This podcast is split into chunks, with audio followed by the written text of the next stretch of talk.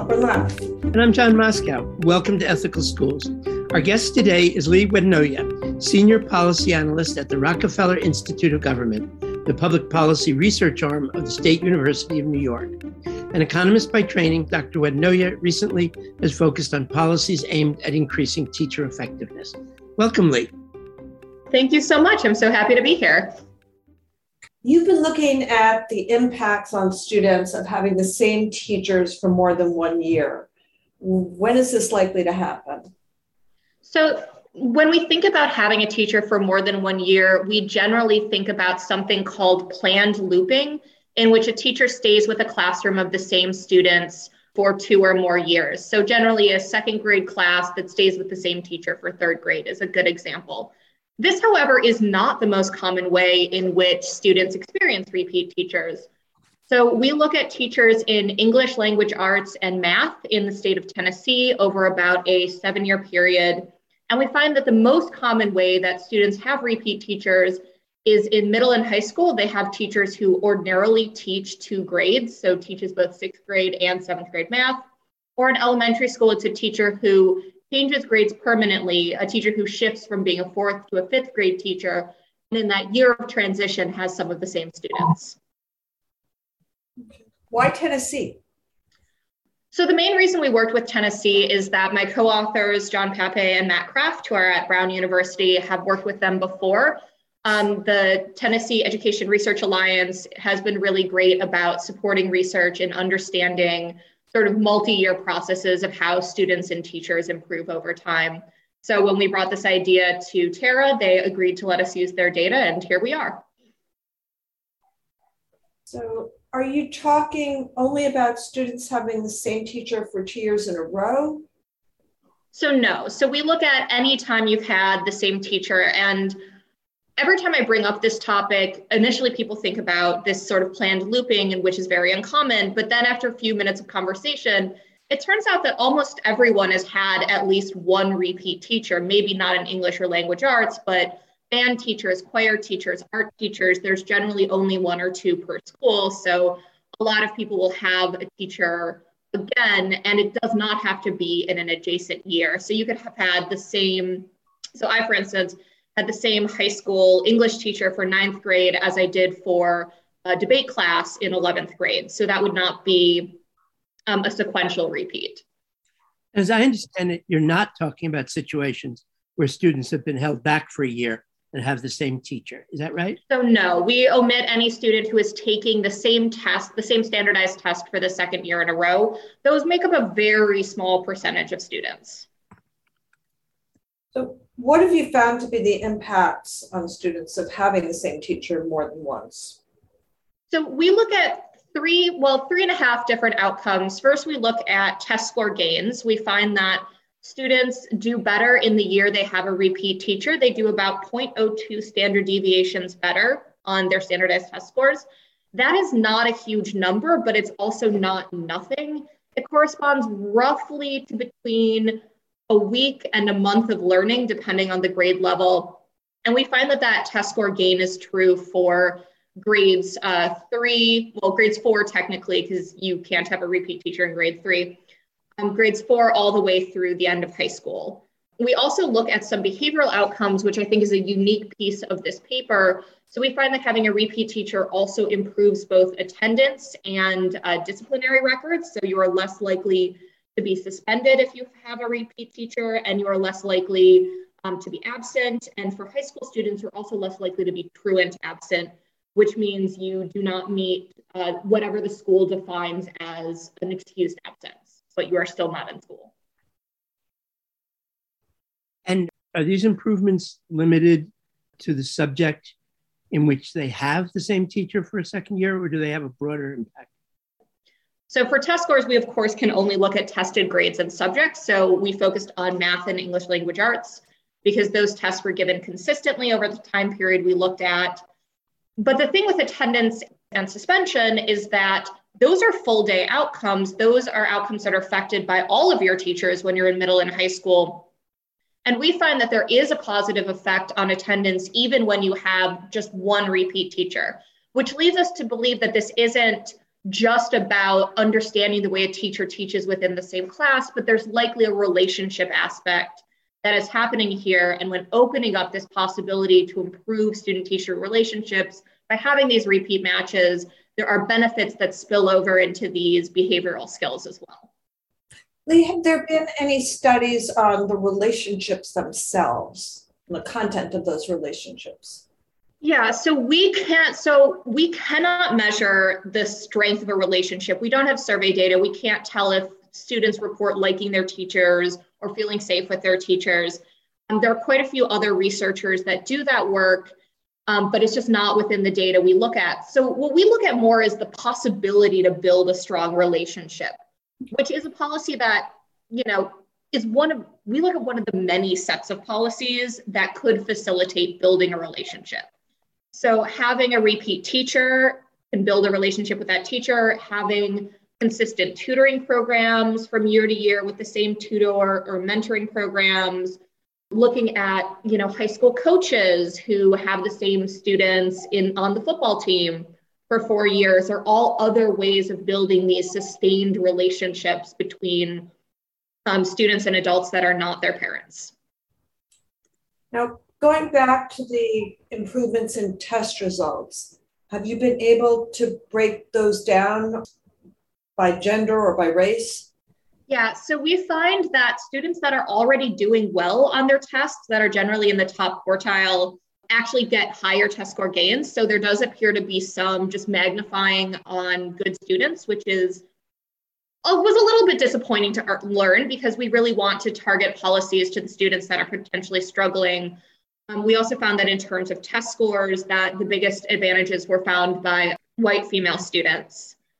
However, the benefits within the behavioral outcomes, attendance and suspension, um, was most pronounced for boys of color. And because that's Tennessee, that because this is Tennessee, that means mostly Black boys, um, which we found to be really promising because this is a group that is routinely over suspended and creates problems for their learning long term.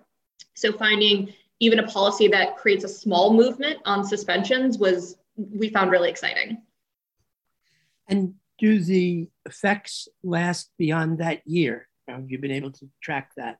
So that we don't know. Um, one of the reasons why we wanted to look at these behavioral outcomes, attendance and uh, suspension, is because they are correlated with later in life outcomes in a way that test scores aren't in a way that is sort of independent of test scores. So there is um, substantial research that shows that you know students who have chronic absenteeism problems who are suspended more in high school do worse later in life on things we actually care about like employment earnings college graduation we only care about things like attendance and test scores because those are predictive of these more important topics so i'm curious, talking about attendance, whether you found or were able to look at differential impacts among, for example, students with a history of chronic absenteeism or students who, you know, have been absent a lot, but but not not what's categorized as chronically.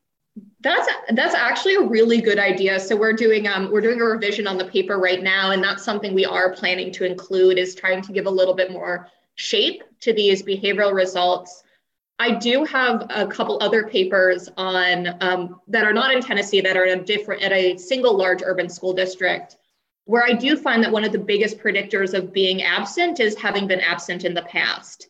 And so that paper actually looks at the patterns of attendance throughout the entire year. So I don't just know how many times you miss school, I know when. And students who have chronic absenteeism problems tend to have a gradually snowballing set of absences. So it starts out with a few scattered ones at the beginning of the year, and then the absence, the spells of absence get longer, they get more frequent, and some of those students end up failing out entirely. So having a history of this sort of chronic absenteeism is likely to predict more absenteeism. How that interacts with something like a repeat teacher, we just don't know, but that's something we're looking into. And you've looked at teachers teaching English and math but do you think the impacts would apply to, say, art teachers? I mean, we do know that coaches, for example, have been able to have great impact on their athletes. Yeah, absolutely. I think this is one of those things that's just a data limitation. Um, within our data, teachers are linked to students only for when there is a standardized test involved. However, because we look at these behavioral outcomes, these are also things that would be affected by a math teacher, by a debate teacher, by a football coach, by a music teacher. All of these programs are likely creating connections to both teachers and to school itself, which you know, positive attachment to school is is highly correlated with attendance and graduation. So, you know, it is likely that these teachers have a positive effect. We just can't measure it in the data we used. So, if any school district wants to look into their data and look into their classroom assignments to see if there's an effect, there are plenty of researchers who would be very interested in that, myself included. Why do you think so few schools use looping as a strategy? I think there are a lot of reasons. Um, there are, looping has been traditionally used in Montessori and uh, Waldorf programs for a long time. I actually, in my traditional public school, I was actually in a looped program for, um, I was in a second, third grade loop and a fourth and fifth grade loop, which is one of the reasons why I wanted to look at this. Um, part of it is it's just administratively difficult. Schools with high turnover rates often can't plan to keep the same classroom of students together for two years if those students are um, highly mobile. You also have teachers who have to be familiar with uh, two sets of curriculum. So we like to think about it as there are all sorts of dimensions to the skills of teaching. One of the dimensions is knowing your curriculum for your grade or your subject really well, the subject specific knowledge, which is important. But another one is knowing your students really well, this sort of student specific uh, teaching skill. And having a loop classroom means you sort of get to benefit from both. It does require planning. And assigning students and teachers to the classroom in which they're going to be most effective is an incredibly difficult and complicated process for teachers and administrators to do. You have to deal with class size restrictions, you have to deal with IEPs, you have to deal with relationships and the skill sets of teachers and who's moving where when. And so this is looping can be difficult in schools that already have trouble sort of maximizing their classroom assignment for any of those reasons. You've talked a little bit about areas of further research. Would you want to just outline and maybe even repeat some of them? But what are some of the areas that you're looking at doing further research and also that you think other people might want to be doing some?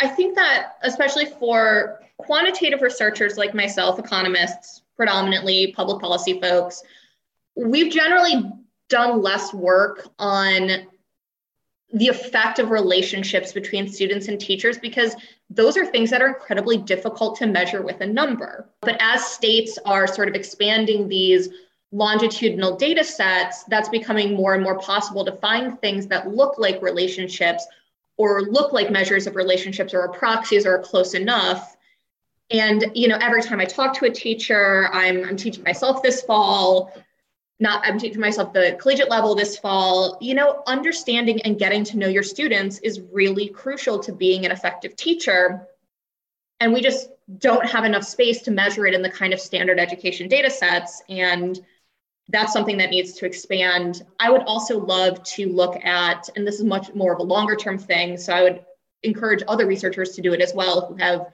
access to slightly better data than mine. Um, looking at long term non test score, non in school outcomes. So, a number of states do link their school data to uh, earnings, to unemployment records, understanding the sort of long term consequences of student teacher relationships and of these kind of policies, I think is really important. The Research Alliance for New York City Schools has done some work on that in the past, linking State University of New York and City University of New York data to student records to look at these sort of long term effects, which are the things we really care about. We don't care if students have high test scores, we care that high test scores are a proxy for other types of success. Is there anything we haven't discussed that you'd like to share with our listeners?